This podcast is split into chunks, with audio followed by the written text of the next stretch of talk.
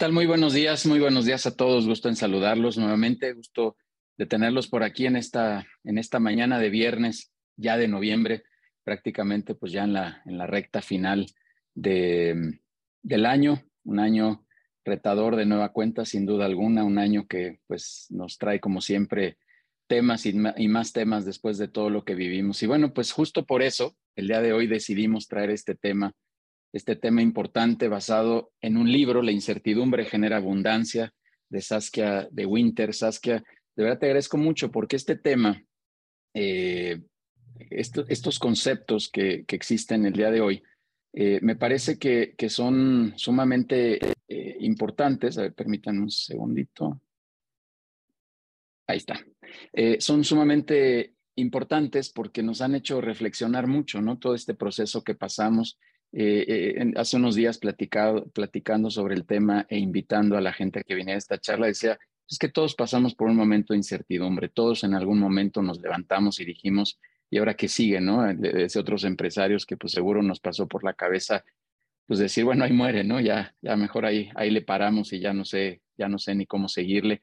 Y, y, todos, todos, sin duda, tuvimos esta preocupación. Y, y cuando escuché este concepto contigo, cuando eh, platicamos para hacer la invitación, a que vinieras a este espacio y me dijiste que esta incertidumbre puede generar abundancia, dije, bueno, esto se lo tienes que venir a platicar sí o sí a la comunidad de People and Business porque sí estamos preocupados, sí estamos con esta incertidumbre, sí estamos nerviosos. Veo por ahí que algunos mueven su cabeza diciendo que sí, así que pues sin duda hoy nos traerás este concepto. Así que Saskia, de verdad, te agradezco mucho que estés en este espacio, que vengas a esta comunidad de People and Business y muy buenos días. Gracias, gracias por estar aquí muchas gracias, Yudiel. Gracias por la invitación. Para mí va a ser una alegría presentarles a todos.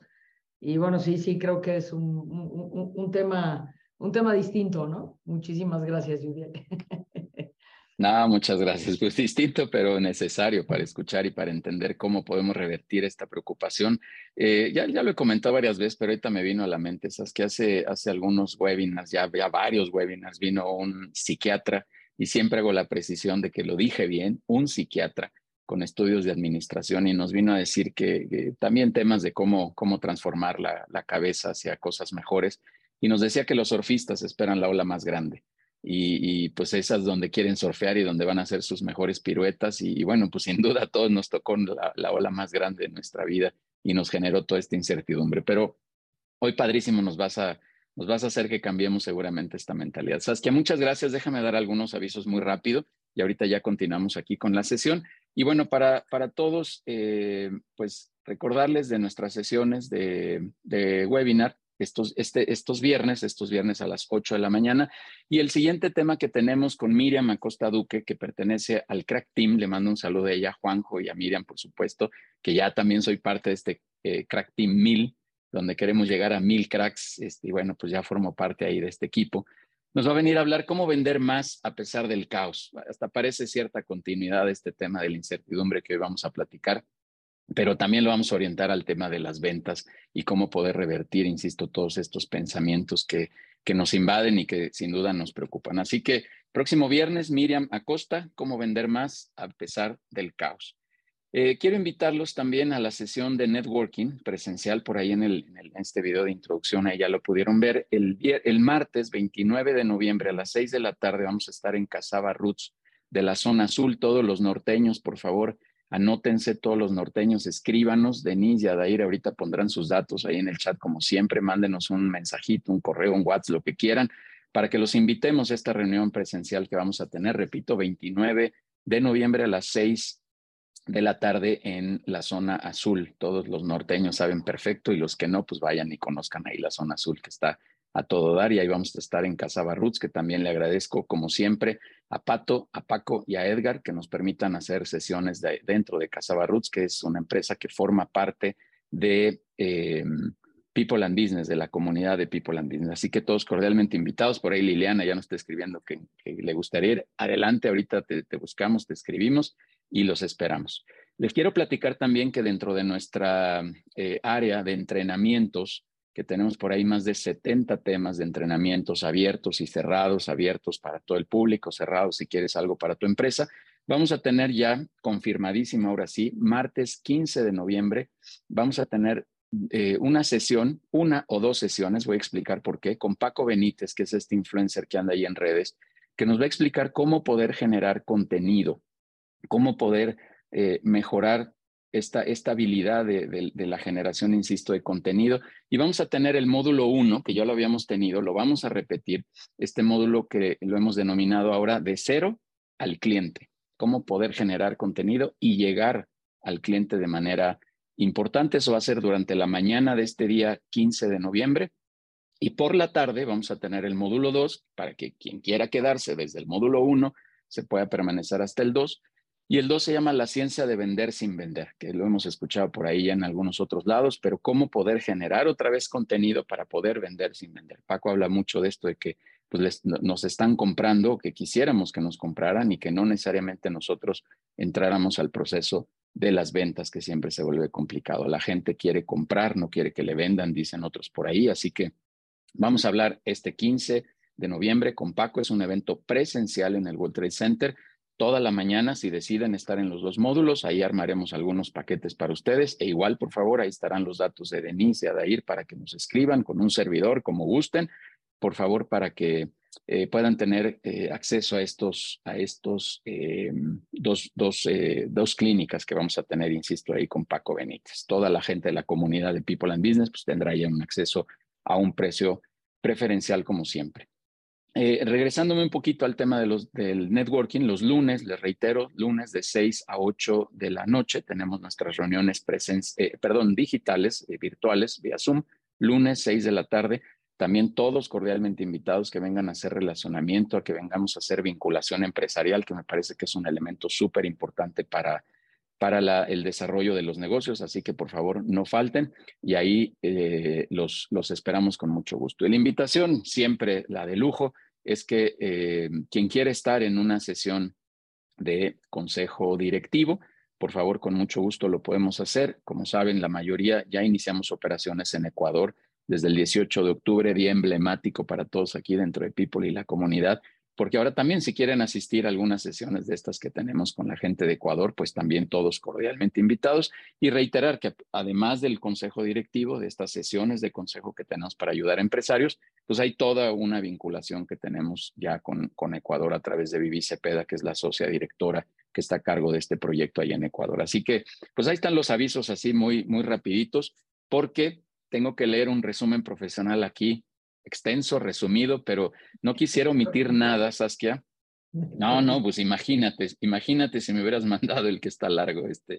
No acabamos, sí, con este, pero de verdad, de verdad quiero resaltar todo tu, tu trabajo y quiero, quiero destacar todo lo que has hecho, Saskia, porque es para mí muy importante que podamos generar este contenido. Llevamos ya más de dos años, tenemos una biblioteca de más de 120 videos por acá de contenido para la gente de la comunidad, que está extraordinario. Quien quiera tener también por ahí acceso a estos videos, pues con gusto acérquese con nosotros y le, y le vamos compartiendo. Así que vamos a leer aquí unas cuantas líneas. Eh, Saskia, ya de ahí te arrancas, por favor. Saskia es socia fundadora y directora general de Saskia de Winter Training, firma de capacitación empresarial e individual establecida en México desde hace más de 20 años. Saskia es psicoterapeuta gestalt y humanista que cuenta con una sólida estructura formativa en diversas especialidades y certificaciones nacionales e internacionales como liderazgo empresarial, psicología de ventas, coaching ontológico y por equipos, creatividad e innovación, PNL, entre muchas otras. Eh, la verdad, una formación ahí padrísima. Cuenta con certificaciones nada más, nada más en cinco países, México, Estados Unidos, Inglaterra, Escocia e Israel. Fue escogida como mentora de líderes de negocios de Forbes en la última edición, como conferencista en el Festival de Conciencia en Barcelona, España y otros muchos reconocimientos también. Ahí le vamos a ir reduciendo, Saskia, pero vamos a, platicar de todo lo que has hecho. ha contribuido a que las empresas tengan la certificación de socialmente responsable, otra medalla sumamente importante, y las eh, compañías reportan resultados como segundos lugares en ventas a nivel nacional por encima de sus competidores o aumentos de ventas en 15% mensual, entre otros resultados totalmente medibles. También ha contribuido con la planeación estratégica anual de transnacionales que buscan expandirse a nivel Latinoamérica y ha aportado el desarrollo de nuevos productos, eh, al desarrollo de nuevos productos en equipos globales. Tiene una visión empresarial eh, nata y una amplia experiencia en consultoría con empresas mexicanas y multinacionales. Cuenta con una visión global de los negocios y nada más habla también cinco idiomas, andas de cinco en cinco, español, inglés, francés, alemán e italiano, como resultado de sus diversas experiencias laborales y de capacitación en diferentes países como son Alemania, Japón, Estados Unidos, Venezuela, Colombia, Uruguay, España, México, y voy a decir y People and Business, para ser más precisos, Saskia. Y bueno, finalmente, finalmente forma parte de este gran grupo que es el SAL de Latin, eh, Latinoamérica Speakers Association, en donde su presidenta Victoria Holtz, que la vamos a traer por aquí ya pronto, eh, forma parte de este grupo también muy selecto de speakers. Así que, Saskia, pues puedo seguir aquí leyendo más cosas, pero mejor ya, ya nos seguimos aquí con tu ponencia. Ya estamos por aquí varios, eh, ¿cuántos? Casi 90 empresarios. Así que, bueno, vamos a darle, por favor, Saskia, es tu espacio, es tu casa. Bienvenida, que sea la primera de muchas otras y estamos aquí para escucharte. Muchísimas gracias, Judiel. Eh, gracias por esto, por esta posibilidad. Y bueno, señores, hay, hay mucho material de qué trabajar en qué trabajar. Entonces, a mí me gusta pedirles, si es que es posible, yo agradezco mucho si tienes la cámara prendida, eh, porque entonces así puedo eh, interactuar y puedo verte, ¿no? Estoy viendo a Eloy Saldívar, está Oscar Jiménez, que nos conocemos también aparentemente desde la prepa, ahí está Benja Bocanegra, Benja, también ahí te veo, querido, y, ahí estoy viendo también a Gavino, ahí conozco a algunas personas de, aquí del grupo, ahí está, querido Gavino. Bueno, me da mucho gusto saludarles y siempre, y está Gerardo Dueñas también, agradezco siempre cuando, cuando prenden la cámara. Eh, te, platico un poco eh, de, qué va esta, esta ponencia. Eh, a mí me gusta que si tú tienes dudas y quieres interactuar conmigo, evidentemente, pues bueno, lo puedes poner en el chat, puedes poner, puedes levantar la mano y agradezco, por ejemplo, de entrada, pues si aquí eh, quieres poner de dónde, de dónde estás conectado, de qué ciudad, eh, siempre agradezco, ¿no? Sé que hay algunas personas de la Ciudad de México, pero a lo mejor, no sé, estoy viendo que a lo mejor de Tijuana o de Guadalajara o de dónde, siempre agradezco que, que puedas poner ahí, yo estoy conectándome desde tal o cual ciudad. Em, voy a empezar, eh, voy a empezar con este contenido y acá está. Entonces, mira, eh, el título de la ponencia es de Incertidumbre genera abundancia, es el título de, un libro que publiqué eh, tres meses antes de que arrancara la pandemia eh, en México. ya se escuchaba que estaba ocurriendo lo del coronavirus en China, pero todavía no llegaba a América. Y yo escribí el libro, digamos, dos años antes o tres años antes y luego lo publiqué Justo lo saqué, lo saqué y lo publiqué y estuvo en algunas librerías durante cierto tiempo, pero te estoy hablando de, de noviembre, ¿no? De noviembre del 2019. Entonces, a raíz de esto, bueno, pues he estado dando muchas conferencias y viceversa, y la idea es que conozcas un poco el contenido. Entonces, eh, ¿qué es lo que vamos a ver el día de hoy? ¿Por qué la incertidumbre genera abundancia? ¿De dónde sale este concepto? ¿Por qué no está tan mal vivir en incertidumbre? cómo cambiar tu interpretación de la incertidumbre y, bueno, un espacio a preguntas y respuestas que, como te había mencionado, puede ser a lo largo de esta sesión. Eh, por supuesto que puedes poner comentarios en el chat y, y, sin duda alguna, bueno, al final también va a haber ese, ese espacio, ¿no? Aquí ya estoy viendo los comentarios, ¿no? De la Ciudad de México desde Wuppertal. Eh, qué lindo, ¿no? Desde Alemania, Mérida. Ahí estoy viendo, mi mamá era de Mérida, Querétaro. Muchos saludos a las diferentes ciudades y muchas gracias a las personas que están conectándose. Eh, padrísimo, Wuppertal, qué, qué buenísima onda. Bueno, a ver, voy a empezar con un primer concepto y aquí hay una imagen eh, de unas alcachofas y, te cuento un poco esta, esta imagen acá que estás viendo, probablemente, no sé si alcanza a mirar bien, pero es, es una olla en donde ya las alcachofas están quemadas, ¿no? Entonces, te comparto un poco, de, o sea, cómo, cómo es que arranco una, una plática con este tema. Y es que eh, durante, la, durante la pandemia, yo por diferentes razones, yo no soy experta en cocinar, eh, pero durante la pandemia decidí que iba yo a aprender a cocinar. Y una de las cosas que me ocurrió eh, y yo no sé si eso te pasó con tantas horas de Zooms y con tantas horas de webinars, es que un día estaba yo cocinándome unas alcachofas y se me olvidó por completo, me metí un webinar y de pronto pues me enteré que se estaban cocinando eh, al punto de tatemarse las alcachofas. Entonces, te platico esto porque en esencia lo que ocurrió fue que se me quemaron las, las alcachofas, pero resultó que no estuvo tan mal porque las alcachofas eh, terminaron asadas y terminaron francamente, quedaron muy bien cocinadas cuando yo en realidad las estaba hirviendo. Entonces, te platico esto porque esto puede llegar a ser la homologación de ciertas situaciones dentro de tu empresa como director, en donde tienes cierto tipo de expectativa de resultado, pero que al final sale por otro lado, pero es una gran fuente de una posibilidad de hacerlo distinto. Entonces, si bien luego ya entendí que puedo utilizar papel aluminio y que no es la manera ideal como yo lo hice porque arruiné la olla, pero lo que te quiero decir es que aprendí una manera distinta de cómo, de cómo cocinar las alcachofas y de cómo prepararlas. Entonces, si soy un poco como, como raro, chistoso, no sé cómo lo quieres interpretar, pero lo que te quiero decir es que eso que creía yo que aparentemente estaba mal o que estaba fuera de lugar o que no venía al caso, en realidad fue la posibilidad de entender cómo hacerlo distinto y cómo trabajarlo distinto. Entonces, muchas veces, y, yo como empresaria, que llevo más de 20 años trabajando con empresarios y yo también como empresaria, tengo, yo tengo dos empresas, eh, yo lo que te puedo decir es que muchas veces eh, lo que he escuchado y lo que vivencio es eh, que quizás nos quedemos aferrar a hacer las cosas de una sola manera porque esa es la que siempre ha sido, porque esa es la que hace la competencia, porque esa es la forma que siempre ha funcionado, porque esa es la que conozco, eh, etcétera, ¿no? Entonces, eh, esto es, es simplemente empezar a poner un concepto de a cuántas ideas te aferras y cuántas son las cosas que haces de la misma manera desde hace cuánto tiempo, ¿no? Entonces, vamos a revisar aquí un poco.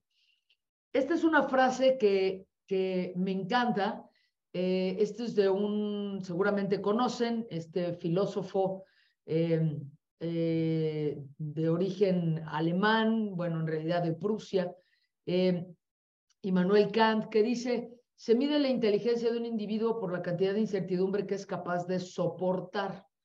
Immanuel Kant lo pone desde ese lugar y yo digo, quizás un poco yo, con total humildad, quizás yo agregaría no es realmente la cantidad de incertidumbre que eres capaz de soportar, sino la, cantidad de incertidumbre que eres capaz de manejar.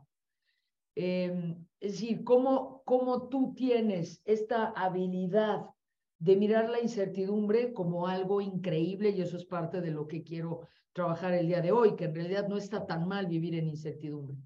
Y entonces, esto aquí viene como el clásico ejemplo de de pues, el mapa de, de América y es como cómo, cómo, cómo era para Cristóbal Colón, ¿no? El tipo, el tipo se embarca con, uh, con sus carabelas pensando que va a llegar a las Indias y en realidad se topa con un continente nuevo y a partir de ahí surgen nuevas posibilidades. Entonces, eh, temas de esto en la historia tenemos cualquier cantidad en donde se descubre de otra forma o de otra manera eh, y, hay otro tipo de resultados. De hecho, no sé si conoces la historia de cómo se inventa el post-it, ¿no? Que ya sabes, son estas etiquetitas que tienen la gomita que quitas y pegas eh, eh, de 3M. Y, y, estas, estos, los post-it se descubren, se estaba buscando generar un tipo de pegamento que fuera útil para pegar dos piezas de acero y que fuera lo suficientemente fuerte para que dos piezas de acero se sostuvieran con un pegamento tipo cola loca, ¿no? pero en un accidente de laboratorio se cae esto en un papel, eh, el, tipo de pegamento con el que estaban trabajando hasta que un, uno de los investigadores se da cuenta que esto puede utilizarse en hoja de papel y se convierte en un producto que se comercializa eh, en algo que no era esperado, en algo que no se estaba buscando. Pero para llegar a ese punto, evidentemente tengo que estar alerta evidentemente tengo que estar con una postura de flexibilidad, con una postura de cuestionamiento y con una postura de, de qué pasaría si yo lo conecto con otros ingredientes u otros elementos. Porque si yo simplemente lo veo como un accidente o como un error, Eh, ahí está, ¿no? Eh, Gerardo Dueñas dice, la secretaria del CEO se dio cuenta usándolos, ¿no?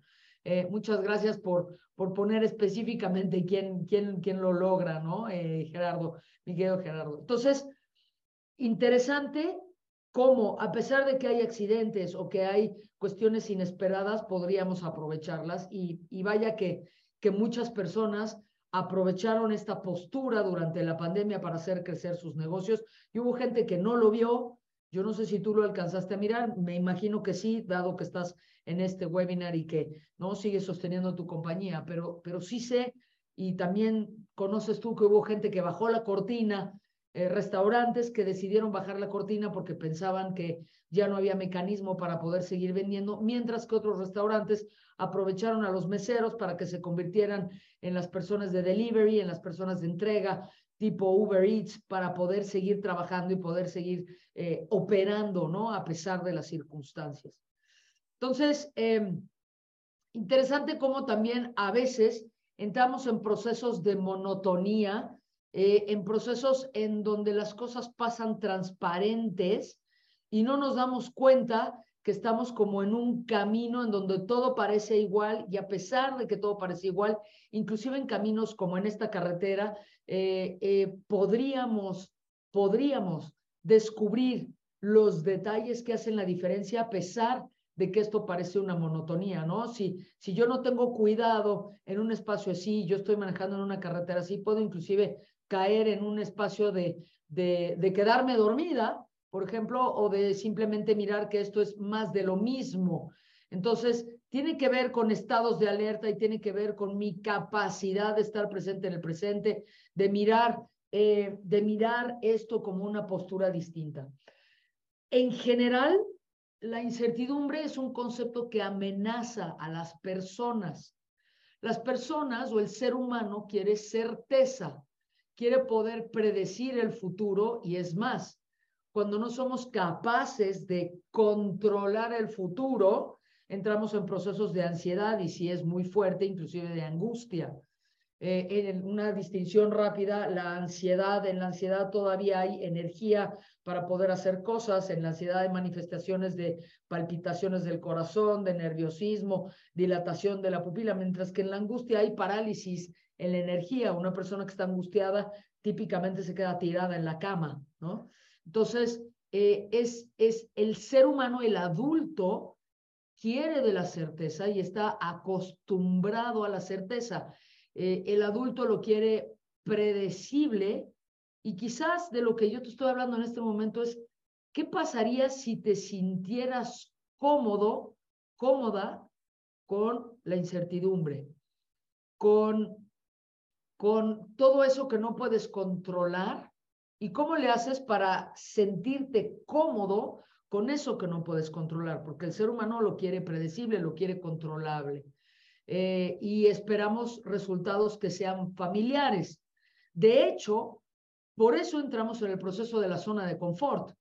Eh, este concepto que inventa eh, esta, esta investigadora famosa que se llama Brené Brown de la Universidad de Houston y ella, que tiene varias, varias ponencias, y ella ella, ella habla sobre cómo, cómo la parte de la zona de confort eh, nos mantiene en un lugar conocido, porque eso es lo que quiere el ser humano en general. No quiere decir que no haya exploradores, no quiere decir que no haya gente que, que rompa parámetros, y justamente eso es, eso es de lo que estoy hablando, ¿no? Em, entonces, es, es cómo entrar en este proceso. Entonces, déjame, te, te, te, te comienzo a platicar de ciertas herramientas que te pueden permitir sentirte cómodo o cómoda y, hacia dónde voy. Entonces, primera idea, y, y ahorita vamos a profundizar un poquito más en esto, pero primera idea, ¿cómo me puedo comenzar a sentir cómodo o cómoda con la incertidumbre? Bueno, tener una primera postura de esperar lo inesperado. No se trata de convertirse en una persona paranoica, no va por ahí, pero ¿qué pasaría si yo tomo una postura de esperar lo inesperado? Probablemente entro en procesos de quizás mirar cosas que yo antes no era capaz de mirar. Por eso la incertidumbre genera abundancia. Porque si yo estoy en un lugar de incertidumbre y me quedo en la pregunta, este es el concepto más importante que te quiero dar el día de hoy. Una persona que se siente cómoda en la incertidumbre se queda en la pregunta. ¿Qué significa esto? Es una persona que constantemente se está cuestionando con el propósito de encontrar nuevas posibilidades, con el propósito de encontrar una manera distinta. Me quedo cómoda en la pregunta o me quedo en la pregunta. Entonces, ¿qué significa? Si yo, por ejemplo, estoy en mi negocio y yo quiero saber cómo vender más, probablemente a través de diferentes ponencias o de libros o de podcast, puedo encontrar cinco diferentes formas de vender más. Y cuando el ser humano encuentra respuestas a las preguntas, se queda quieto y ya se queda tranquilo y se queda con eso. Y ahí es en donde volvemos a entrar a la zona de confort. La invitación que yo te hago en la incertidumbre genera abundancia, que es muy filosófico, es regresar a un espacio en donde te quedas en la pregunta. ¿Qué tal que esas cinco respuestas se quedan en un cajón y tú te mantienes en la pregunta constantemente? Te sigues preguntando constantemente para encontrar nuevas respuestas. Por eso la incertidumbre genera abundancia, porque una persona que se mantiene en la incertidumbre puede seguir investigando, puede seguir cuestionándose, puede elegir preguntar a un amigo, puede elegir escuchar un nuevo podcast que nunca se había cuestionado. Si yo ya estoy en un espacio de certeza, mi actitud ante eso es que ya no voy a investigar más, ya no voy a buscar más, ya no voy a encontrar más porque ya me quedé con eso y ya aparece ser que ya me quedo quieta con eso. Esta es la gran fuente de la creatividad, esta es la gran fuente de la innovación. Quedarse en la pregunta, esperar lo inesperado y preguntar desde otro lugar. Eh, esto también me lleva al punto de quizás prevenir eh, a través de mis preguntas, no desde una postura de paranoia, pero prevenir desde diferentes ángulos.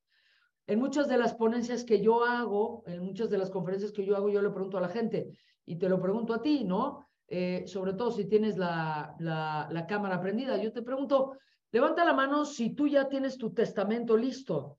Levanta la mano si tú tienes tu testamento listo. ¿no? Y ahí estoy viendo a José Benavides, ya estoy viendo a Yudiel y a Norma y a Alejandro y tal. Pero si lo revisamos, y ahí estoy viendo a Bruno y a Gaby también que lo están haciendo. Pero si lo revisamos, en general de las 105 personas que hay acá, hay muchas personas que no tienen su testamento. Entonces, quizás es una pregunta lúgubre, quizás es una pregunta incómoda, quizás es una pregunta eh, que muchas personas no quieren contestar o no quieren abordar. Pero dentro de un proceso de incertidumbre, y de esperar lo inesperado, quizás podría yo considerar hacer mi testamento, porque en cualquier momento yo sé, y aquí estoy viendo que Norma Romero lo, lo pone inmediatamente, dice, notaría 129 te puede apoyar, me encanta, ¿no? Aprovecha, eh, aprovecha de una vez para, para hacer negocio, claro que sí, Norma. Y también Patti Morán dice, yo ya lo tengo con instrucciones, cartas, todo, despedida y todo y todo. Entonces, a los demás del grupo, yo cuestionaría, ¿para qué te sirve, nota mi pregunta, ¿para qué te sirve no tener listo tu testamento? Mi pregunta no es ¿por qué no tienes listo tu testamento?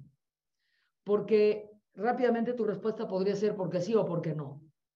Las preguntas que se refieren a por qué acotan rápidamente un tipo de respuesta que puede al final llegar a ser porque sí o porque no. En realidad, una pregunta que es mucho más poderosa para abrir la abundancia, para abrir las posibilidades en el manejo y sentirte cómodo con la incertidumbre es el para qué. ¿Para qué te sirve de esto? ¿Para qué te sirve del otro? Entonces, yo les dejaría la pregunta a las personas que no tienen todavía un testamento, que todavía no lo hacen. ¿Para qué te sirve no tener eso listo? ¿Para qué te paras en un lugar en donde quizás tú estás creyendo que eso no va a ocurrir? Y ojalá que nunca ocurra, pero sabemos todos que vamos hacia allá. Esa es la única certeza que tenemos los seres humanos. Eh, la única certeza es que sabemos que un día vamos a desaparecer eh, físicamente en este plano.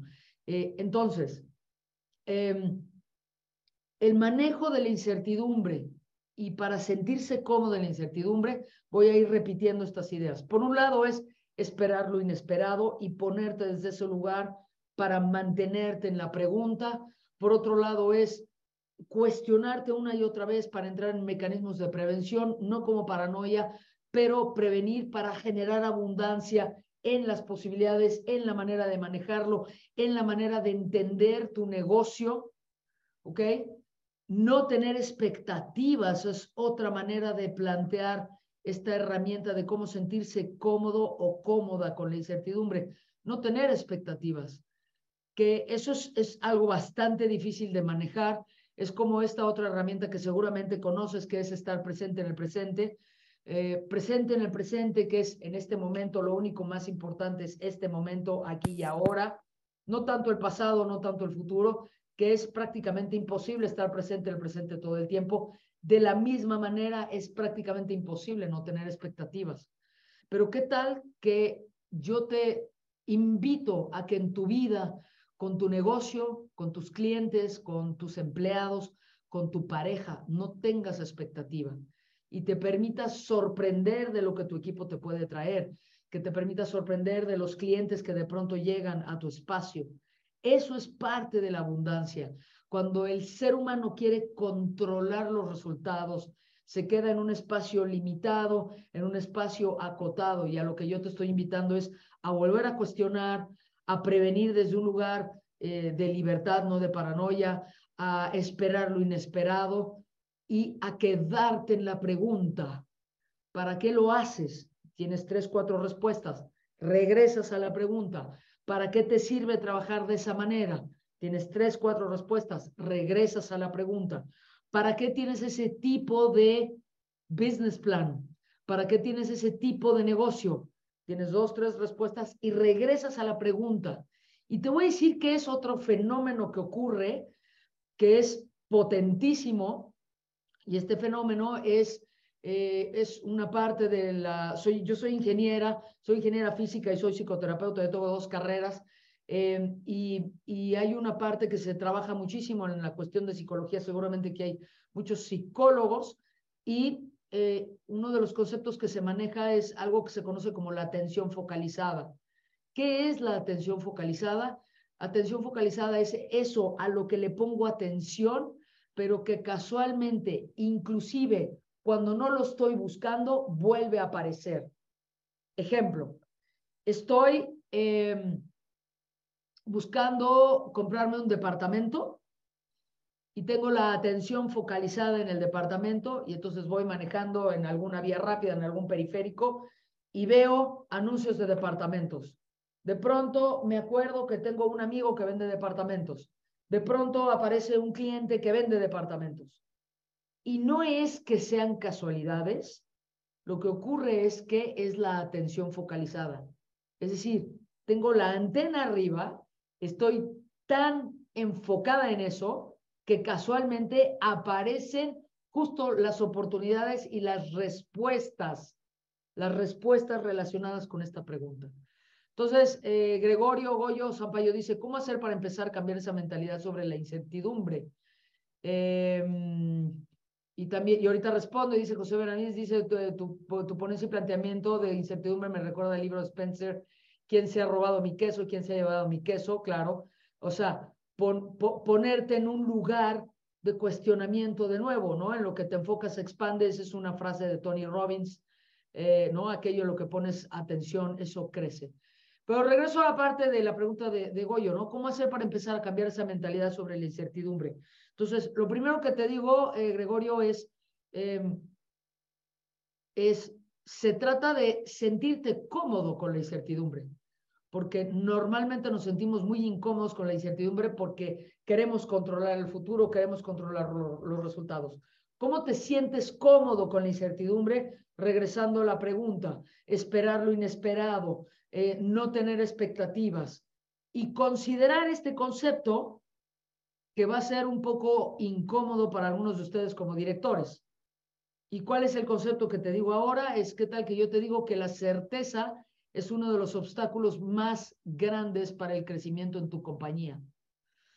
Uno de los obstáculos más grandes en tu compañía es que te mantengas en la certeza, porque entonces haces más de lo mismo, porque entonces no hay innovación, porque entonces no hay creatividad, porque entonces no te pones en la postura de Eh, a lo mejor conocen este concepto de fail fast, fix fast. ¿ah? Fail fast, fix fast. O sea, equivócate rápido, pero arréglalo rápido. Eh, y entonces es, es mirar esto, ¿no? La certeza probablemente es uno de los obstáculos. Yo digo que hay dos obstáculos enormes en cualquier compañía. Uno es mantenerse en la certeza, eh, que eso impide modificar la estrategia de tu negocio, ¿ok? Eh, en, en, un proceso en donde tú trabajas la estrategia de tu negocio, se trata de estar cuestionando constantemente. Y el segundo obstáculo más grande de una compañía y esto a algunos de ustedes te va a calar y no te va a gustar lo que te voy a decir, pero mejor que te enteres de una vez para que lo trabajes. Eh, uno de el segundo obstáculo para mí más grande en una compañía es el talento más grande del director general. Tu talento más grande se convierte en el obstáculo más grande de tu compañía. ¿Por qué? Porque como, o sea, todo el mundo sabe que tú eres muy bueno en eso, entonces, ya nadie se especializa en eso, eso te lo dejan a ti y llega un punto en donde eh, tú eres el único que lo sabe hacer o tú eres el mejor que lo sabe hacer y ya nadie más en tu compañía mejora en esa parte y eso es un obstáculo típico en las, en las compañías, ¿no? Entonces, bueno, interesante.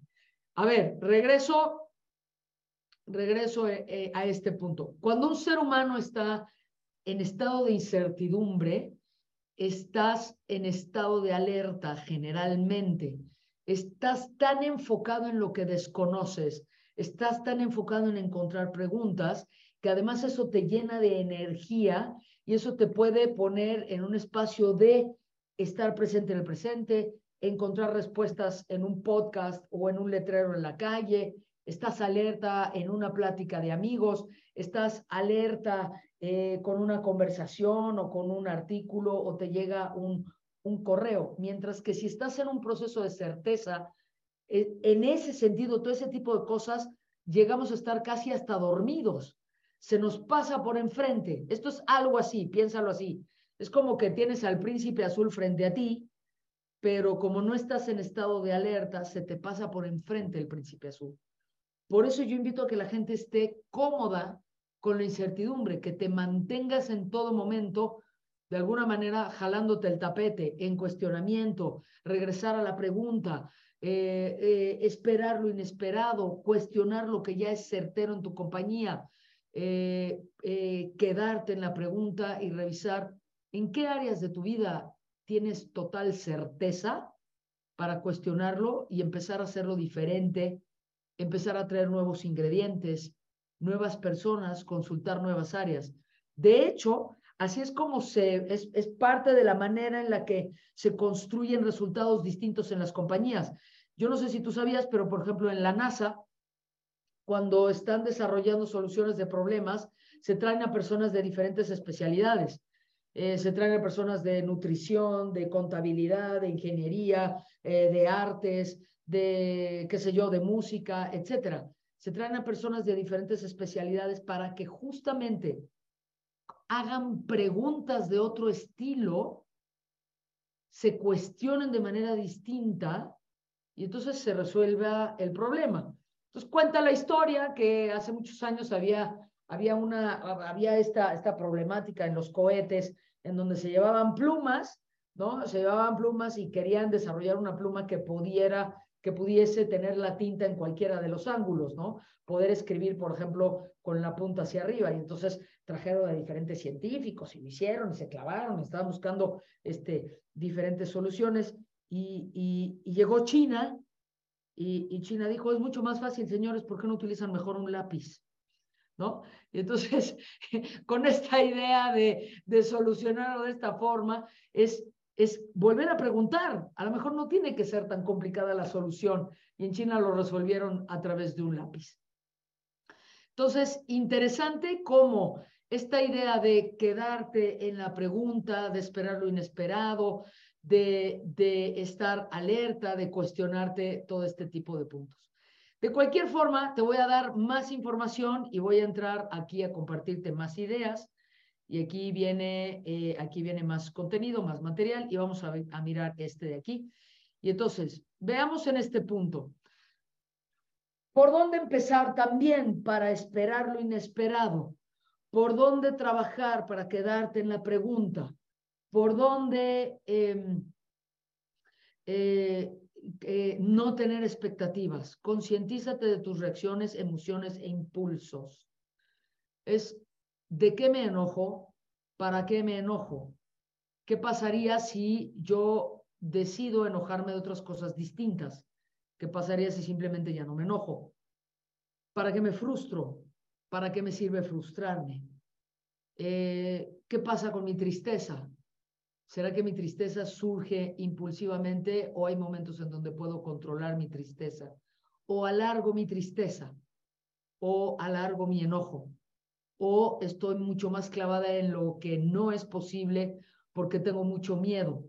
Es decir, por dónde trabajas en la parte de hacerte muy consciente de tus reacciones, de tus emociones y de tus impulsos. Para lo cual, bueno, pues hay cualquier cantidad de contenido y creo que Angie también ya tuviste eh, una presentación de Angie Junco, que es mi socia, que ella te habló de, de, las emociones y no has visto esa ponencia que debe estar por ahí en la biblioteca, eh, pues chécate esto, de, ¿no? De cómo trabajar tus emociones eh, y cuál es la diferencia entre las emociones y las sensaciones, ¿no? Otro punto, Recuerda siempre que el tema no es el vaso medio lleno o el vaso medio vacío. Nunca ese es el tema. Jamás es el, ese es el tema. Eh, el problema no es si tu vaso está medio lleno o medio vacío, sino qué es lo que vas a hacer con tu vaso medio lleno o con tu vaso medio vacío.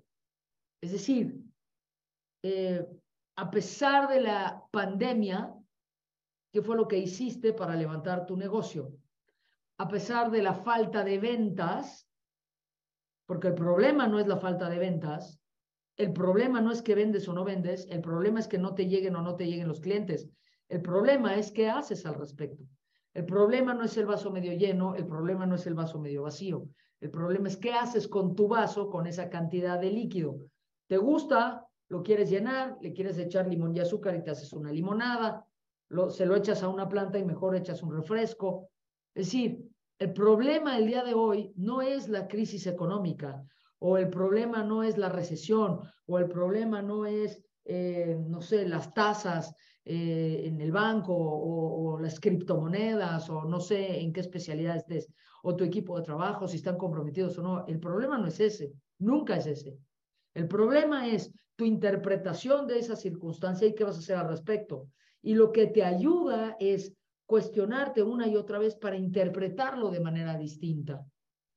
Para, para preguntarme, ¿qué haría yo si mi vaso no fuera de cristal? ¿Qué haría yo si mi vaso no tuviera agua? ¿Qué haría yo si mi vaso estuviera lleno? ¿Qué haría yo si en realidad no tuviera un vaso, sino cinco vasos? Entonces, en el arte de convertirte en una persona, de generar abundancia en tu vida, se trata de convertirte en un máster en las preguntas que te haces en la calidad de tus preguntas está la calidad de tus respuestas. Entonces yo digo muy fuertemente, eh, ¿no? Es a preguntas obvias, a preguntas obvias, respuestas obvias, a preguntas increíbles, respuestas increíbles. ¿Sabes? Entonces, ¿a qué te estoy llevando? La incertidumbre es un lugar en donde te sientas cómodo o cómoda con cualquier tipo de preguntas que te hagan, en donde esperas lo inesperado, en todo momento, en cualquier momento. ¿Qué pasaría si en este momento tiembla? ¿No? ¿Qué pasaría si en este momento se va la luz? ¿Qué pasaría si en este momento pierdes tu cartera y tus llaves? Y de nuevo, no para que entres en un proceso de paranoia, sino para que te des cuenta cómo eso genera abundancia en tu vida, porque te regalas unas copias de llaves, porque te sacas el testamento, porque sabes perfectamente qué hacer si hay un temblor, porque tendrías una, una fuente de luz extra o, o, un este, o algo extra por si se va la luz, o te conectas a través del celular. Es decir, todas estas preguntas te llevan a considerar cosas que a veces en la vida se nos pasan por enfrente. Y de nuevo, el problema no es el vaso medio vacío o la circunstancia. El problema es cómo te cuestionas sobre la circunstancia para encontrar respuestas, para encontrar una solución. Eh, para esto también viene un tercer punto y dice, dice, aquí hay más preguntas. Eh, dice Eric Hernández, es un tema de aceptación, transitar en esa incomodidad. Creo que es lo más complicado, lograr ese nivel de conciencia. Fíjate lo que te voy a decir, Erika, y a lo mejor esto puede aportarte. Eh, eh, fíjate qué interesante. Yo digo que cada quien elige cómo sentirse ante las diferentes circunstancias de la vida. Los seres humanos elegimos cómo sentirnos. No quiere decir que no sale el impulso automático de la tristeza, que no sale el impulso automático del enojo, le pegan a tu carro y a lo mejor reaccionas en automático y te enojas. Cuando yo te digo que cada quien elige cómo sentirse, me refiero a que cada quien elige si te quedas en el enojo, si te quedas en la tristeza. ¿Ok? Cada quien elige si eso te dura tres minutos o te dura cinco años. A eso me refiero. Entonces, si cada quien elige cómo sentirse, entonces cada quien elige mirar eso desde un punto de vista complicado o fácil. O la padeces o la gozas. O te diviertes o te pones triste. Y eso es una elección personal, consciente o inconsciente. ¿Cuál es la invitación? A que te cuestiones cuál vas a elegir y para qué te sirve alegrarte o para qué te sirve enojarte. ¿no? Entonces, llegar a ese nivel de conciencia lo logras a través de las preguntas. ¿no? Y cada quien elige si eso es fácil o complicado, Erika. Eh, dice Judiel, gran ponencia de Angie Junco, claro, es una reina, es mi socia. Eh, dice Gerardo Dueñas, ¿cómo queríamos ser recordados después de la pandemia? Eh, ¿Cómo quieres ser recordado el día de hoy? Si hoy se termina tu vida, llegaste al punto de lograr lo que querías o se te fue, ¿no? A veces, a veces somos muy arrogantes pensando que tenemos todo el tiempo del universo, ¿no? Y, pues bueno, existen los accidentes y no quiero ser fatalista, pero, pero eso, eso también nos pone en un lugar de conciencia, ¿no? Acá está mi querido Antonio Ruiz, un gran beso, querido. Eh, gracias hasta aquí de, de Latam Speakers Association, ¿no? Acá estamos. Bueno, entonces, el tema no es el vaso medio vacío, el tema es el vaso medio lleno. Eh, tampoco es eso, sino cómo lo manejas. Tercer punto, ¿no? Tercer punto, suelta suelta aquello que no puedes controlar. Suelta aquello que no puedes controlar. Y, y de eso es como hacerte consciente y preguntarte, ¿hay alguna manera distinta en la que yo lo puedo controlar? ¿Hay alguna manera distinta en la que alguien más de mi equipo lo puede controlar? ¿Hay algún especialista? ¿Y para qué lo quiero controlar? ¿Será que lo puedo controlar? ¿Qué significa controlar? Entonces, todas estas preguntas que yo te hago es para abrir posibilidad porque encuentras, te tiras la pregunta y encuentras dos, tres respuestas. Le tiras esa misma pregunta a tu contador y tu contador se va a ir por otro lado. Le tiras esa misma pregunta a tu competencia o revisas cómo lo respondería tu competencia y te van a dar otras respuestas. Y ahí es en donde radica la abundancia, en la cantidad de posibilidades que puedes encontrar dadas la calidad de tus preguntas. Insisto, la incertidumbre genera abundancia porque yo me quedo en la pregunta porque exploro desde diferentes lugares, porque me vuelvo a cuestionar, porque vuelvo a revisar, porque vuelvo a salir, porque salgo de mi zona de confort y salgo de la certeza. Entonces, repito, si quieres quedarte con una sola tarea eh, de esta ponencia, yo te diría, quédate en la pregunta, quédate en la pregunta. Encuentras respuestas y regresas a tu pregunta, encuentras otras respuestas, regresas a tu pregunta y eso te genera abundancia. Entonces, suelta lo que no puedes controlar, suelta desde qué lugar estás queriendo controlar el futuro y hay ciertas cosas que no puedes controlar, más bien qué vas a hacer si surge eso y qué es lo que sí puedes controlar y define qué es lo que sí puedes controlar. Hazte consciente de lo que sabes y de lo que no sabes eh, para luego decidir si te vas a especializar en eso o no. Que de nuevo, si hay algo que te puedas llevar de esta ponencia es mejora la calidad de tus preguntas. Eh, ponte a estudiar algo de, de dialéctica, Los maestros de las preguntas eh, son ¿no? Platón, Sócrates, inclusive los presocráticos también pero en la dialéctica, en la antigua Grecia, fueron los expertos en hacer preguntas de otro nivel, de otra calidad. Entonces, lee un poco los diálogos de Platón o lee un poco sobre dialéctica para hacerte consciente de lo que sabes, de lo que no sabes y del tipo de preguntas que te estás haciendo. De nuevo, a preguntas obvias, respuestas obvias, a preguntas increíbles, a preguntas eh, sofisticadas, respuestas sofisticadas. Eh, y el otro punto para mantenerte en la incertidumbre que te permite generar abundancia, pues es no busques hacerlo perfecto. Es, esto es uno de los grandes detrimentos también en las compañías, ¿no? Que es, eh, es cuestiones en donde, dice Patricia Morán, super plática, me encantó, me declaro tu fan. Gracias, querida. Ahorita, ahorita voy, a, voy a dar más información de dónde puedes encontrar más datos de todo esto, ¿no? Pero, pero este, este punto de lo que yo mencionaba, ¿no? No busques hacerlo perfecto. Muchas veces eh, yo me topo con directores generales que no dan el paso, que no lanzan un producto, que no se arriesgan a investigar otro tipo de mercado, que no se atreven a hacer otro tipo de, propuestas, que no, que no se atreven a generar contenido nuevo porque lo quieren hacer perfecto. Y el día de hoy, y te consta, y ya lo sabes, uno de los ingredientes que puede hacer una diferencia en tu compañía es el timing. Eh, en qué momento lanzas el producto, en qué momento te presentas, en qué momento eh, estás decidiendo lanzar y sabes por qué lo haces, es porque ya toca, ya estudiaste el mercado o es lo que se te ocurrió en ese momento. O sea, es en la medida en la que tú lo quieres hacer perfecto, puede ser que se te vaya el timing. Entonces, ¿cuál es mi propuesta? Bueno, en esa propuesta es no busques hacerlo perfecto, lánzalo, construyelo con el mínimo viable y luego lo puedes ir mejorando, pero el chiste es arrancar porque no puedes dejar de mirar la velocidad o la vertiginosidad con la que nos estamos moviendo hoy día y toca moverse en urgencia. Eh, bueno, esa es mi perspectiva, puede ser que no estés de acuerdo conmigo, ¿no? Pero sí creo que muchas cosas hay que, hay que lograrlas en urgencia.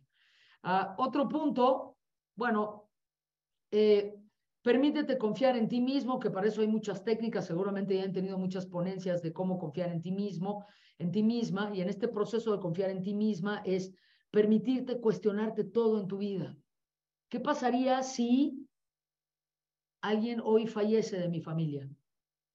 ¿Lo tengo todo armado o entro en problemáticas? Por eso eso genera abundancia, porque estoy previniendo, porque estoy cuestionando. ¿Qué pasaría si eh, viene la competencia y me roba a mi cliente más importante? ¿Qué pasaría si yo empiezo a vender en Latinoamérica? ¿Qué pasaría si yo empiezo a hacer podcasts en otro idioma? ¿Qué pasaría si yo abro el mercado en España? Eh, o cómo le hago, o qué tendría yo que averiguar. Todo eso también está relacionado con tu capacidad de atreverte y de confiar en ti misma, en ti mismo, y entonces cuestionarte, generar nuevas posibilidades, nuevas maneras de ser. Y por último es, no dudes, o sea, sí puedes cuestionar y si lo hago diferente, ¿qué tal? Sí, pero a veces es eh, el tipo de preguntas eh, a veces puedes caer en preguntas en donde dudas de ti. Yo te estoy pidiendo confía en ti. Si quieres, puedes cuestionar un poco de ti, pero no dudes de ti. ¿no? ¿Qué tal si meto la pata? ¿Qué tal si me equivoco? ¿Qué tal si no soy suficiente? ¿Qué tal si soy un moco embarrado en el piso? Bueno, a ver, eh, la idea es que confíes en ti, por eso lo puse como un punto antes. O sea, no dudes. Puedes cuestionar. Una cosa es cuestionar y otra cosa es dudar. Son dos cosas distintas. Entonces, todo esto te permite acercarte a quedarte en la pregunta para que a través de la pregunta generes abundancia en tu vida. Entonces, señores, no sé cómo están. Yudiel, ¿cómo, cómo vamos? ¿Cómo va? Eh, Sabes que eres maravilloso, siempre me sorprendes, me encantas. Gracias, Yudiel. Gracias, Susana de León. Busquen a Diego Rosarini, claro. Eh, Diego Rosarini es un cuate que sabe manejar muchísimo su discurso y es un cuate que lo maneja de una manera también tremenda, ¿no? Es un cuate que sabe de dialéctica y lo sabe manejar muy bien. Eh, ¿Cómo andamos, Yudiel? ¿Puedo hacer dos anuncios más? ¿Sí? Bueno, estamos, estamos, estamos, este, que preguntas cómo estamos, estamos llenos aquí de información y de reflexiones profundas, muy padre. Vamos a ver si alguien se anima por ahí a abrir el micro, que, que presione el botón que está abajo de reacciones y ahí puede levantar la mano de manera digital. Si alguien quiere abrir el micro, las preguntas las fuiste respondiendo. Y, yo en, tu discurso, eh, Saskia, hacía mucha analogía al, tema de los negocios. Eso hacemos aquí en People, ¿no? Y todas estas preguntas que tú las pusiste en el espectro que van, pues desde lo personal hasta los negocios. Eh, yo siempre he dicho, por ejemplo, en el tema de hacer estrategia, siempre les digo, oye, ve, a lo más profundo, al, al por qué, al ADN de por qué quieres crear un negocio, o sea, para qué lo quieres crear, qué es lo que quieres resolver. Y de ahí partamos, de ahí partamos todo, porque de repente hay ideas que vienen, me parece, desde otros ángulos y no resuelven algo dentro del mercado. Entonces, eh, me, hizo mucho eco entender eh, o escucharte, mejor dicho, eh, decirnos, oye, ¿para qué estarte preguntando? Este, de, repente el cerebro este, lo, lo, aplacamos un poco y, se vale, como bien decías tú, pero, pero también no tenemos que despertar, estar haciendo cuestionamientos interesantes y, y, preguntas, ¿no? ¿Para, ¿Para qué queremos encontrar este negocio? Me, vino también a la mente, ¿sabes? Que a un empresario que algún día visité su planta, una planta de ropa, y me dijo, Yudiel, así volteamos, estábamos viendo toda la planta y me dijo, Yudiel, con estos colaboradores con esta producción, con esta planta, con esto estoy armado al 100%. No quiero más. Él estaba muy claro en para qué. Yo también tengo la creencia, lo he dicho en algunas ponencias, las empresas se crecen hasta donde se debe, no hasta donde se puede. Y eso tiene que ver un poco con el para qué, o sea, hasta dónde quiero llegar. O sea, me quiero absorber alocadamente en un negocio que a lo mejor me rebase o solamente quiero desarrollar cosas de manera significativa dentro de mi vida, que, es lo más significativo, lo más importante de manera individual, eh, complementada con un, con un negocio paralelo, ¿no? Entonces, eh, muchas reflexiones vinieron a mi mente, la comparto aquí en, público.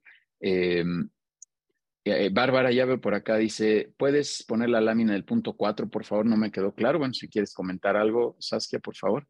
Sí, dos cosas. Bueno, primero eh, pongo la lámina 4. Acá está. Hazte consciente de lo que sabes y de lo que no sabes.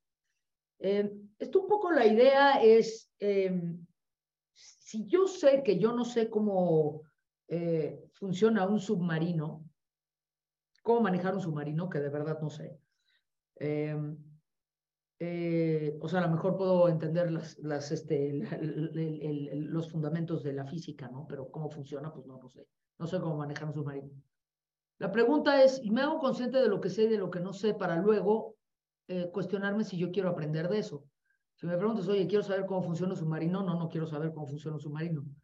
Pero, pero entonces luego me hago consciente, oye, quiero saber más sobre inversiones en la bolsa. Sé de inversiones en la bolsa, pues tengo cierto conocimiento, pero no tengo tanto conocimiento. Entonces, eso me permite acercarme a personas que son especialistas para cuestionar de nuevo y generar abundancia. Si yo no estoy consciente de lo que sé y de lo que no sé, entonces no puedo explorar en otras áreas. Me quedo explorando en mis mismas especialidades, en mis mismos conocimientos. Y la idea es, siéntate a platicar con un bioquímico, siéntate a platicar con una nutrióloga, siéntate a platicar con un profesor de Qigong, para que entendiendo cómo mira el mundo esta persona, puedas integrar elementos a tu compañía y la puedas, la puedas hacer eh, abundante y crecer y encontrar otros mercados y vender de otra manera y hacerlo distinto, ¿no? Entonces, hacerte consciente de lo que sabes y de lo que no sabes para cuestionarte de aquello de lo que no sabes y entonces entrar eh, en otro tipo de respuestas, ¿no? A eso se refiere. Espero Espero haber respondido. Pongo de nuevo las cinco. No lo busques hacer perfecto. Confía en ti. No, no dudes. Y también eh, quería yo comentar en esta parte, bueno, pues señores, este libro, si, si a alguien le interesa el libro, ahorita voy a poner los datos. El libro está en Kindle de modo digital. Eh, voy a dejar de compartir aquí y lo voy a poner eh, de esta forma. Acá está el libro. El libro tiene, pues la, la, neta es que es un libro muy divertido porque además tiene caricaturas tiene ejemplos, tiene contenidos, tiene gráficas, es, es, un, es un libro de que son unas, son, son 300 hojas el libro, más o menos 260 hojas el libro, y también viene con ejemplos de soluciones y de, y de temas de lo que he trabajado en compañías. Eh, como, como les comentó Judia, yo llevo 20 años trabajando con empresas y viene y eh, vienen ejemplos de problemáticas de empresas eh, con las que he trabajado y cómo, cómo a través de todo esto eh, lo hemos solucionado, lo han solucionado los directores. Y por último, este, bueno, acá está, ¿no? Aquí lo puedes ver, acá está el libro. pues tiene caricaturas, ¿no? Que son caricaturas que yo hice, me gusta hacer caricaturas a mí. ¿No? Sí soy más rápido que una bala, pero no, sí no alcanzo mis metas, por eso vengo a coaching. Bueno, pues es ahí un pequeño ¿no? O antes me contestabas, ahora ya ni eso, ¿no? Entonces está lleno de, caricaturas el, el, libro. Y, eh, ¿no? Eh, también te tomó más de mil intentos como Edison o fue más rapidito, ¿no? Tenerlo prendidito ahí, ¿no? ahí está. Entonces, ¿qué fue lo que vimos el día de hoy? ¿Por qué la incertidumbre genera abundancia? Porque te quedas en la pregunta y encuentras más tipos de respuestas, porque sales de tu zona de confort, porque estás listo para esperar lo inesperado, porque puedes prevenir, porque no está tan mal, porque genera abundancia, porque te permite mirar tu vida desde otro lugar y la reinterpretación de la incertidumbre, que no es, no es algo que para resistir, es algo para gozar. Acá están mis redes, señores, eh, acá están mis redes sociales. Te comento dos cosas. Eh, en el canal de YouTube tenemos eh, muchos videos, tenemos más de 100 horas de contenido que te regalo, donde puedes tener acceso a más información, la productividad y el estrés, eh, la productividad y la motivación, cómo ser empático, cómo manejar la ansiedad, eh, cualquier cantidad de contenido, que no nada más lo hago yo, lo hace, lo, hace también eh, mi equipo. Y bueno, pues acá estamos. Y, y un último ingrediente por acá que le había yo pedido permiso a Yudiel antes de, terminar. Em, el 3 y 4 de diciembre yo voy a tener un entrenamiento que se llama Samurai Game. Eh, 3 y 4 de diciembre en la Ciudad de México, que tiene que ver con, con la efectividad de tu toma de decisiones a través de un escenario controlado de crisis. Es, es una simulación, es una especie como de ajedrez en vivo. Eh, y si alguien quiere más información, ahorita les voy a pasar esta liga de una página en donde pueden ver más información. Es un entrenamiento espectacular. Por ahí, Benja, ya lo, ya lo tomaste, Benja, ¿no? Este, ¿Dónde andas, Benja? Este, por ahí algunas personas ya lo han tomado conmigo y bueno, pues creo que les puede funcionar. Les voy a dejar mi correo. Eh, y hasta ahí, mi querido Yudiel, regreso, te regreso la palabra, te regreso a preguntas, ¿no? Súper, sí, vamos a ver si alguien se anima por ahí levantando la mano, ya, ya sino para ir cerrando, pero gracias. Déjame avisar también que le vamos a compartir toda esta información al correo que, usaron para el registro de este evento. Ahí les vamos a compartir la información del, libro, de, este entrenamiento que va a dar Saskia. En fin, ahí les va a llegar toda la información porque pues obviamente esta, esta sesión se cerrará y, les llegará por ahí. Mira, ya hay dos manos por ahí. Juan Pablo, gusto saludarte, amigo. Eh, bienvenido y adelante con tu pregunta. Muchas gracias, Yudiel, y muchas gracias, Saskia. Eh, me encantó la forma en que nos invitaste a abrirnos precisamente a las posibilidades que trae el preguntarse las cosas, abrirse a, otros ángulos. Pero mi pregunta va en cómo armonizas ese quedarte en la pregunta con el tomar acción, porque la abundancia, pues efectivamente hay que disponerse y abrirse para recibirla, pero pues también hay que, digamos, de alguna manera tomarla, ¿no? Y cómo haces esa, esa armonización para no quedarte en un loop eterno de pregunta. Sí, o sea, eh, y, muy linda tu pregunta, o sea, finalmente, ¿para qué estás eh, haciendo la exploración de alcanzar la abundancia? Bueno, pues para regalarte otra experiencia de vida, para regalarte una posibilidad de mejorar las ventas o los resultados. Y puede ser que te pongas en acción, puede ser que te pongas en acción y que desde ese lugar empieces a tener cierto tipo de resultados. Y una vez que tienes cierto tipo de resultados, la idea es cuestionar de nuevo. Esto se puede mejorar, esto lo podemos hacer diferente. O sea, brincar del pensar a la acción es simplemente una elección, Juan Pablo. Yo digo, pensar diferente no es hacer diferente. Pensar diferente no es hacer diferente. Lo único que es hacer diferente es hacer diferente. Entonces, si yo quiero hacer diferente, me tengo que poner en acción. El chiste es que no puedo ser, o sea, si yo le quiero pegar al blanco con un dardo, pues, o sea, la idea es que me especialice, que practique, que cuestione, que cheque, que pregunte, que averigüe, pero que me ponga en práctica, no solamente quedarse ahí. Entonces, cuando tú me dices, eh, ¿Cómo le hago para brincar de las preguntas y de todas las respuestas que tengo a la acción? Es solamente elígelo.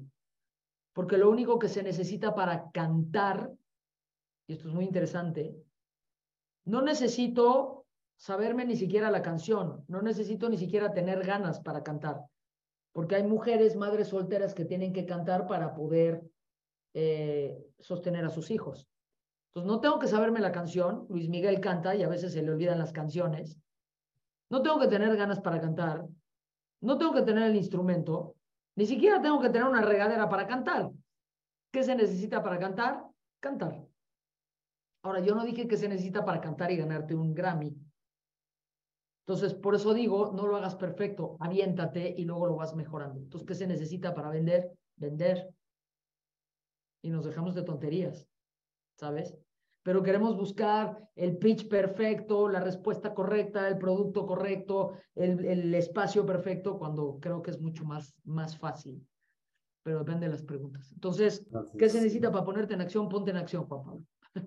Gracias. Ahí está. Juan Pablo, gracias querido. Gracias, amigo. Listo, nos la traemos para acá. Benjamín, qué gusto saludarte también que estés por acá. Igualmente, mi querida Chas, Judiel, amigo, qué placer estar aquí y escucharte. Que por cierto, dicho sea de paso, además aquí tengo tu libro, se los recomiendo, está espectacular. Y el Samurai Game es una de las experiencias vivenciales más importantes que he tenido. En verdad, se los recomiendo increíble. Me cayeron unos pianos, frase de Chas, me cayeron unos pianos enormes. Muchas gracias por la contribución y la oportunidad de estar aquí. Dentro de todo lo que hoy creo, me parece que es importante tener un acompañamiento, un mentor, un coach, un terapeuta y quien eventualmente nos esté acompañando. En tu experiencia, ¿qué es lo que tú hoy nos recomendarías para poder acercarnos a esas personas que pueden guiarnos, acompañarnos, elegir un mentor, cómo saber en qué momento lo necesitamos, qué buscar y en algún momento cómo identificar si podemos solos o no, o si ya necesitamos cambiar o migrar a otro tipo de acompañamiento. No sé si me explico. Sí, sí básicamente, ¿cómo, cómo, sé si ya necesito apoyo? Mi respuesta para eso, Benja, es que eh, mi experiencia es que los grandes directores de cualquier compañía siempre tienen apoyo. O sea, yo creo que la pregunta no es cómo sé si necesito apoyo o no, es que siempre requerimos apoyo. Eh, desde un lugar en donde siempre hay una posibilidad de hacerlo distinto, de mejorar, de contribuir, de, de, hacer una diferencia en el mundo. Entonces, si tú me preguntas, oye, ¿cómo sé si yo requiero un mentor? Yo le digo a la gente, ya te tardaste, ya tendrías que tener un mentor, un coach, un terapeuta, ya te tardaste. ¿Por qué? Porque gracias a que alguien ve lo desde otro punto de vista, tú puedes generar esa abundancia. Ahora, sin duda alguna, pues depende también de las cuestiones económicas, de los tiempos y de las circunstancias personales yo quiero tener un coach, pero no lo puedo pagar, o yo quiero tener un terapeuta y no tengo tiempo para ir a terapia, bueno, pues ahí con más razón hay que ir a terapia, con más razón hay que ir con el coach, ¿no? Entonces, me preguntas a mí, 7 por 24, tú sabes, Benja, que yo tengo tres en mi entorno, o sea, yo tengo tres coaches a mi alrededor y yo no paro y mi equipo también tiene, ¿no? Entonces, me parece que eso es algo que es siempre, ¿no? Ahí está. Súper. Súper, un gustazo, Benjamín, saludarte por acá, amigo. Este, padrísimo, gracias por venir también. Y vamos con Gabriela Durazo, que está por acá también, y tal vez ahí cerramos las preguntas, por favor. Gabriela, adelante. Muchas gracias, qué Excelente conferencia. Ha sido algo que me ha abierto los ojos y muy oportuno. Yo quiero saber cómo, qué pasa cuando esta incertidumbre de, del director permea al equipo creo que ahí puede ser como un arma de doble filo, porque si no hay un, control o no hay una base, esta incertidumbre descontrolada en, los miembros del equipo podría llevar a, pues no sé, a un caos o a, a que no haya esta motivación canalizada correctamente para que todo el mundo se siente incómodo, se sienta cómodo con la incertidumbre.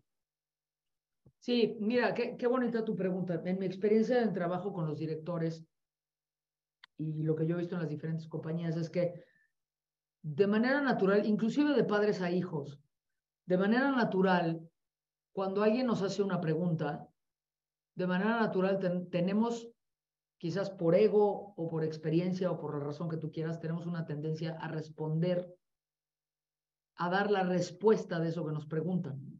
Entonces, si alguien me dice, oye, ¿cómo cambio la tinta de la impresora?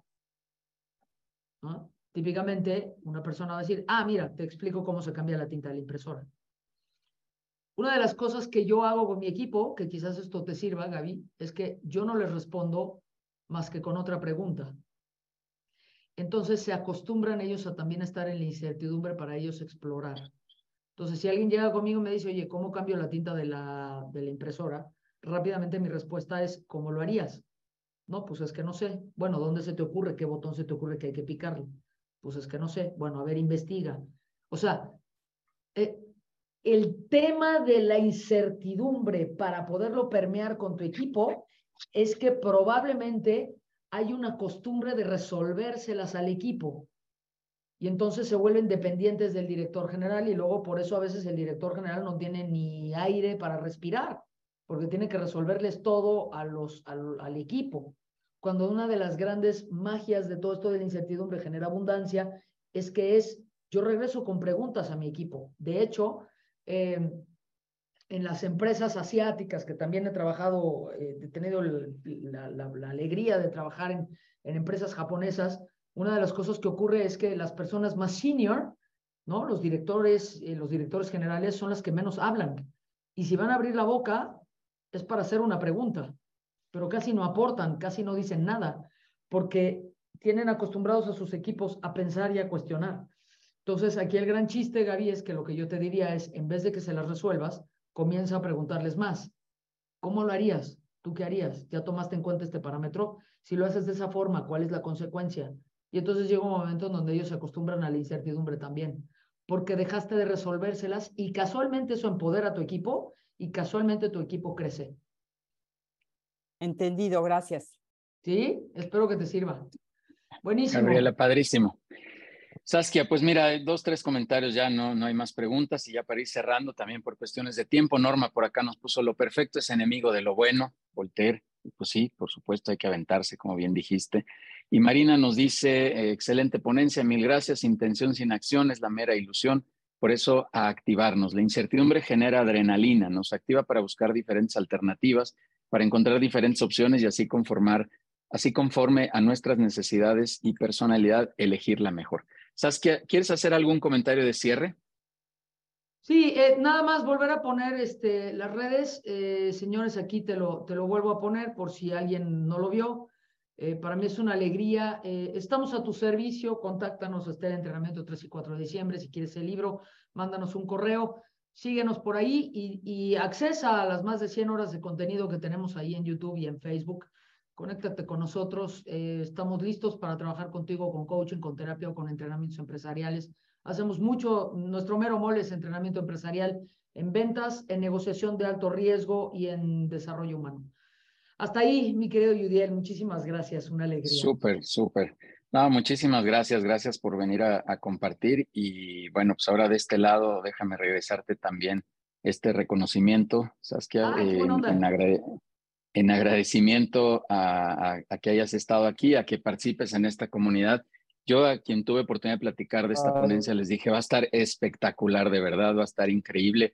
Y, otra cosa que quiero destacar es que siempre es importante para mí, lo voy a decir así a título personal, pero para todo el equipo de People, eh, generar esta amplitud de conceptos dentro, dentro del mundo empresarial. O sea, no, no, no tenemos solo por qué venir a platicar de, de aspectos este, fiscales y de ventas y demás. Esto también es, es parte del elemento fundamental. Ayer tuve oportunidad de platicar con una eh, una directora que me invitaron por ahí a un evento que, estamos evaluando ahí participar, hablando justo del, poder estar bien de salud, el poder estar bien emocionalmente, el poder desarrollarnos en los negocios, el poder tener esta eh, diversidad este, también de conocimiento, acercamiento, un, sinfín de cosas. somos un, ser humano en la integridad, lejos de la responsabilidad que nos haya tocado en, en las organizaciones. Y bueno, pues padrísimo de verdad que, que nos hayas venido a compartir, Saskia. Eh, te agradezco, de verdad te agradezco mucho, más de 100 empresarios por aquí escuchándote, así que estuvo buenísimo este espacio. Vamos a cerrar ya nada más eh, con algunos avisos, Saskia, eh, y con eso ya nos, nos vamos. Muchas gracias.